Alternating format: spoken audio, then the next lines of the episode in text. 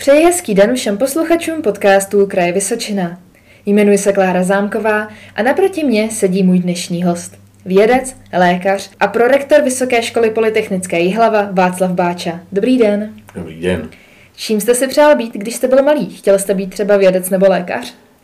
U nás v rodině se traduje, že když jsem asi ve čtyřech letech v noci spadl z postele a narazil jsem si rameno, tak jsem šel znova spát a po dvou hodinách jsem přišel s tím, že to mám asi zlomený. Takže asi od té doby se u nás říká, že budu lékař. A bylo to skutečně zlomený? Bylo to zlomený. Proč jste se dostal jako vyučující právě na Vysokou školu Polytechnickou Jihlava? Pokud vím, tak z Jihlavy nejste. Ne, skutečně. Já pocházím ze Zlína, tak jsem prožil prvních 20 let ve Zlíně, druhých 20 let v Praze a teďka vlastně jsem osmým, no devátým rokem v Jihlavě. V době, kdy jsem učil na třetí lékařské fakultě, přišla nabídka, nebo spíše možná prozba, jestli bychom se nechopili ještě s kolegou Davidem Kachlíkem eh, výuky také na Vysoké škole Polytechnické Jihlava, která v té době eh, začínala nebo už se roz, byly rozběhnuté, ale morfologické obory jsou poměrně složitou záležitostí tak jsme byli požádáni, jestli bychom je tady neučili. Na což jsme kývli a vlastně od té doby tady působím. Jak se vám na naší vysoké škole učí? Je to nějaký rozdíl oproti Praze? No, rozdíl je to diametrální. Tady e, naše vysoká škola nemá magisterský lékařský program, má nižší stupně, to znamená, jsou to nelékařské zdravotnické e, programy, všeobecná sestra a porodní asistentka a to se oproti lékařům samozřejmě musí odrazit v eh, obsahu a v hloubce rozevíraného problému. Takže mě se učí docela dobře, já učím rád, takže tahle záležitost eh, je pro mě takovým životním údělem. No a ten rozdíl je specifický tím, že učíme nižší stupeň, nikoli v lékaře, ale sestry. Na to jsem se ostatně chtěla zeptat. Co se vůbec na Vysoké škole Polytechnické hlava ve zdravotnické oblasti tedy učí? Mohl byste nám spíš nějak představit ty obory? No, jsou to, jak jsem říkal, eh, nelékařské zdravotnické obory, kam u nás spadá eh, jednak tedy obor nebo program porodní asistentka a jednak program eh, všeobecná sestra, to znamená ošetřovatelství. Tyto bakalářské programy jsou cílené na praxi, e, jsou to věci, které jsou v současné době extrémně poptávané. Střední zdravotnický personál je věc, kterého se nedostává nejen v naší republice, ale prakticky napříč světem. Takže jsou to obory, které se zabývají zdravotnictvím v tom smyslu, aby byly dobře kvalifikované na to pomáhat. Co za předměty na škole učíte vy? Tak vzhledem k tomu, že já jsem e, klinický morfolog, tak eh, učím anatomii, učím embryologii a vlastně všechno okolo, co se týče tady těch morfologických programů. Představila jsem vás na začátku jako prorektora, ale vy jste byl předtím i rektor. Co to znamená? Být rektorem znamená spoustu administrativní práce. Předtím jste říkal, že jsem byl vědec, pedagog a také teda rektor. A být rektorem znamená obrovskou eh, zátěž v administrativě, která vás nutí své odborné zaměření poněkud potlačit eh, na tu dobu. No a staráte se o to, aby vysoká škola eh, někam směřovala. Snažíte se mít nějakou představu a tu představu naplňovat. Co po stránce portfolia studijních programů, tak po stránce kvality výuky, případně vědeckého potenciálu. Přišlo vám to zajímavější než samotná výuka, nebo jste se rád vrátil k učení?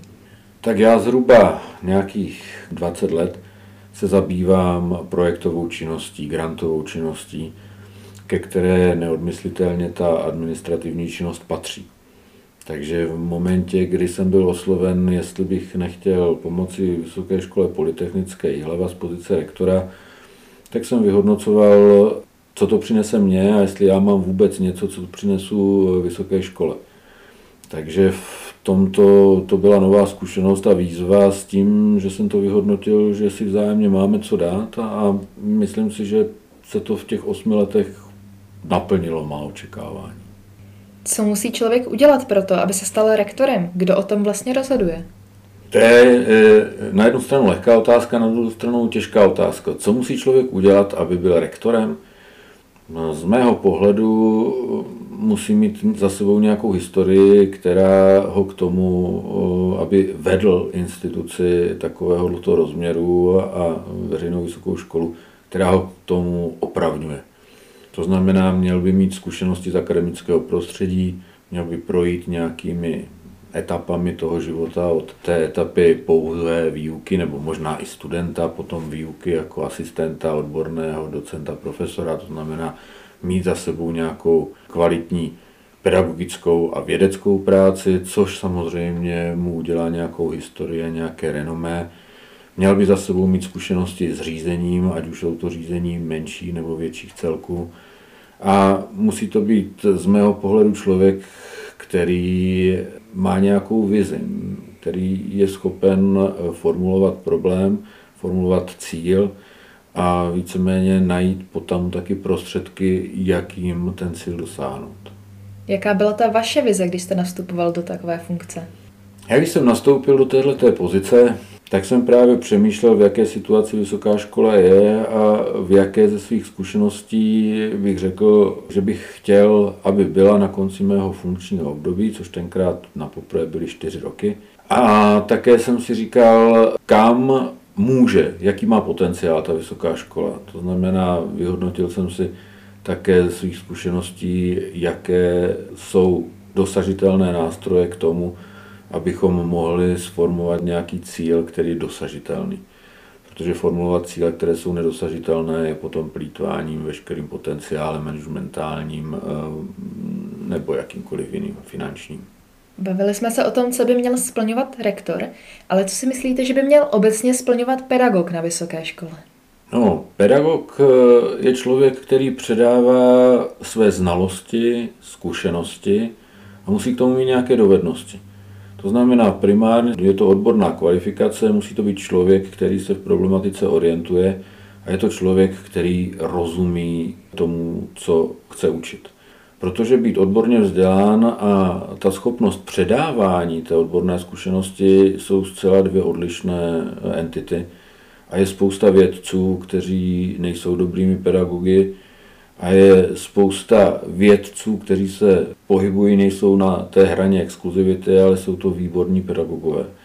Takže základem pro to, aby byl někdo dobrý pedagog, je musím rozumět té dané problematice a musím ji umět podat tomu, kdo mě poslouchá tak, aby tomu rozuměl.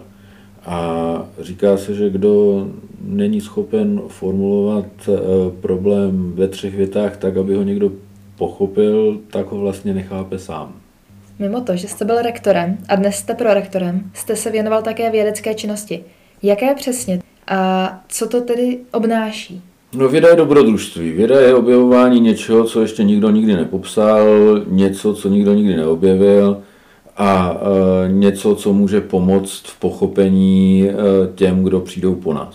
No a to, čemu já jsem se věnoval, říkám, já jsem klinický morfolog, e, hlavně klinický anatom, to znamená mým zájmem a předmětem mé činnosti byla zejména popis a porozumění struktury a funkce lidského těla ve vztahu k jednotlivým klinickým oborům. To znamená, nejvíce jsem se věnoval ortopedii, traumatologii, ale samozřejmě obecně pohybovému aparátu, svalům, kostem, kloubům. A samozřejmě jsem zabíhal i do dalších entit, jako je názvosloví. Jak prostě jsou to věci, které mají nějaký vztah ke struktuře a funkci lidského těla. Jak už jsem několikrát zmínila, tak jste aktuálně prorektor pro vnější vztahy, pokud se nepletu. Jakým způsobem tedy spolupracuje Vysoká škola polytechnická s jinými školami? Já jsem prorektor pro vnitřní, vnější a mezinárodní vztahy, takže to je taková záležitost, eh, která řekněme, navazuje na práci rektora, protože rektor eh, vyjednává, reprezentuje vysokou školu tak tento prorektor nějakým způsobem eh, dál pokračuje tak, aby vztah vysoké školy k ostatním partnerům, zejména tedy v kraji, byl eh, co nejlepší. Takže to není jenom o spolupráci s ostatními školami, ale je to o spolupráci s dalšími entitami, ať už jsou to ministerstva, kraj, město, partneři z komerční sféry, partneři z neziskové sféry, tak je to věc, eh, se kterými nějakým způsobem se snažíme komunikovat tak, aby eh, naše spolupráce byla oboustranně výhodná. Já pořád prezentuju vysokou školu jako eh, místo vzdělanosti, místo poznání a to je takový výchozí bod, pokud chcete prakticky cokoliv někam posunout tak nejdřív musíte poznat tu základní strukturu té jednotlivosti a teprve na ní můžete stavět další. Takže eh, z mého pohledu vysoká škola je středobodem poznání a na základě toho se snažíme komunikovat s ostatními partnery tak, aby toto pochopili a spolupracovali s náma na rozvoji eh, prakticky celého kraje. A co se týče těch vysokých škol a spolupráce? S vysokými školami spolupracujeme eh, neustále. Já myslím, že teďka Vysoká škola Polytechnická Jihlava je vnímána jako stabilní, důvěryhodný partner prakticky ve všem, co děláme. Jsme zapojeni do centralizovaných rozvojových projektů, ve kterých spolupracuje 18 a více vysokých škol. Jsme zapojeni v Meziregionální univerzitní radě, což je záležitost, která má klást důraz na posílení vysokých škol v regionu, na vysvětlení jejich pozice, jejich významu jejich důležitosti pro eh, rozvoj a vůbec fungování těch jednotlivých struktur. Máme navázané různé vědecké grantové spolupráce s eh, některými z vysokých škol. Já spolupracuju s kolegy, jak už jsem říkal, už je to klinická nebo vědecká praxe prakticky napříč republikou. A teda pokud se bavíme o České republice, protože ty kontakty mezinárodní jsou další záležitosti, které tady máme Máme eh, na mezinárodním poli spoustu dvoustranných smluv v rámci třeba Erasmus+, Plus eh, na výměnu akademiků a studentů, na vlastně studijní pobyty a podobně.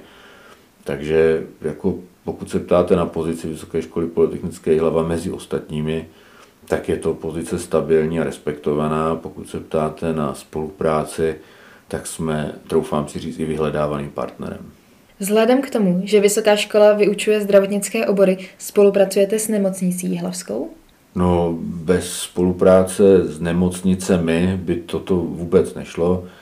Zdravotnické a lékařské programy jsou takzvané zákonem regulované povolání, což vyžaduje e, specifický přístup, v tomto případě obrovské množství praxe, kterou e, naši studenti musí absolvovat ve zdravotnických zařízeních. To znamená, ano, spolupracujeme s prakticky se všemi nemocnicemi v kraji Vysočina a tím, že máme hlavskou nemocnici nejblíž, tak tam je asi ta spolupráce nejtěsnější. Loni jste získal kamennou medaili, tedy nejvyšší ocenění kraje Vysočina, ale máte i spoustu dalších ocenění, která z nich byste rád zmínil. Já si myslím, že za člověka mají hovořit činy a ne výčet nějakých medailí, které si pověsí na hruď každá medaile nebo každé ocenění je něco, co člověka na jednu stranu strašně potěší, za druhé dojme a za třetí, když mu to dojde, tak začne pocitovat eh, určitou pochybnost, jestli je ten pravý a jestli neexistují další lidé, kteří by eh, si to ocenění zasloužili víc než on. Ale to jsou stádia, kdy člověk prostě nějakým způsobem se postaví a má nějaký životní postoj a snaží se žít tak, aby dělal svoji práci co nejlépe, a nejenom práci, ale aby žil co nejlépe. A jestli to ostatní ocení, tak je to vždycky akorát určitý bonus, za který je člověk vděčný a stejně o sobě pochybuje. Ale jestli se ptáte na uh, cenu, která, řekněme, nasměrovala můj budoucí vědecko-pedagogický směr, tak to byla asi v roce 2000, myslím, že čtyři jsem dostal poprvé vůbec nějaké ocenění, což byla Frejkova cena, teda nepočítám nějaké studentské vědecké práce, ale v postgraduálním studiu jsem získal Frejkovu cenu pro mladé ortopedy, která mě poslala na třítýdenní stáž na německou kliniku, kde jsem poprvé zažil jak to může fungovat a jakým způsobem se vlastně starají o lidi a o personál jinde než v Čechách, kde jsem to zažil. Takže to byla první věc, která mě otevřela oči. A druhá, která mě otevřela cestu asi do vědecké komunity klinických anatomů, myslím, že to bylo ve stejném roce, byla takzvaná Young Investigators Award, to znamená cena pro mladé vědce, eh, kterou jsem získal na kongresu International Federation of Anatomical Associations, což je vlastně zastřešující organizace pro všechny anatomické odborné společnosti na celém světě.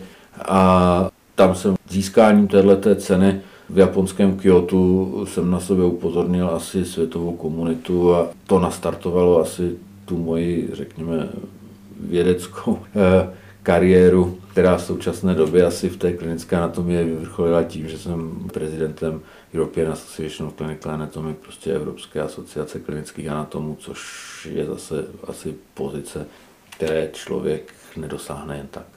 Říká můj host, prorektor Vysoké školy Polytechnické Jihlava Václav Báča. Nový podcast Kraje Vysočina vychází každé pondělí a najdete ho stejně jako ostatní díly na www.kr.vysocina.cz. Děkujeme, že nás posloucháte.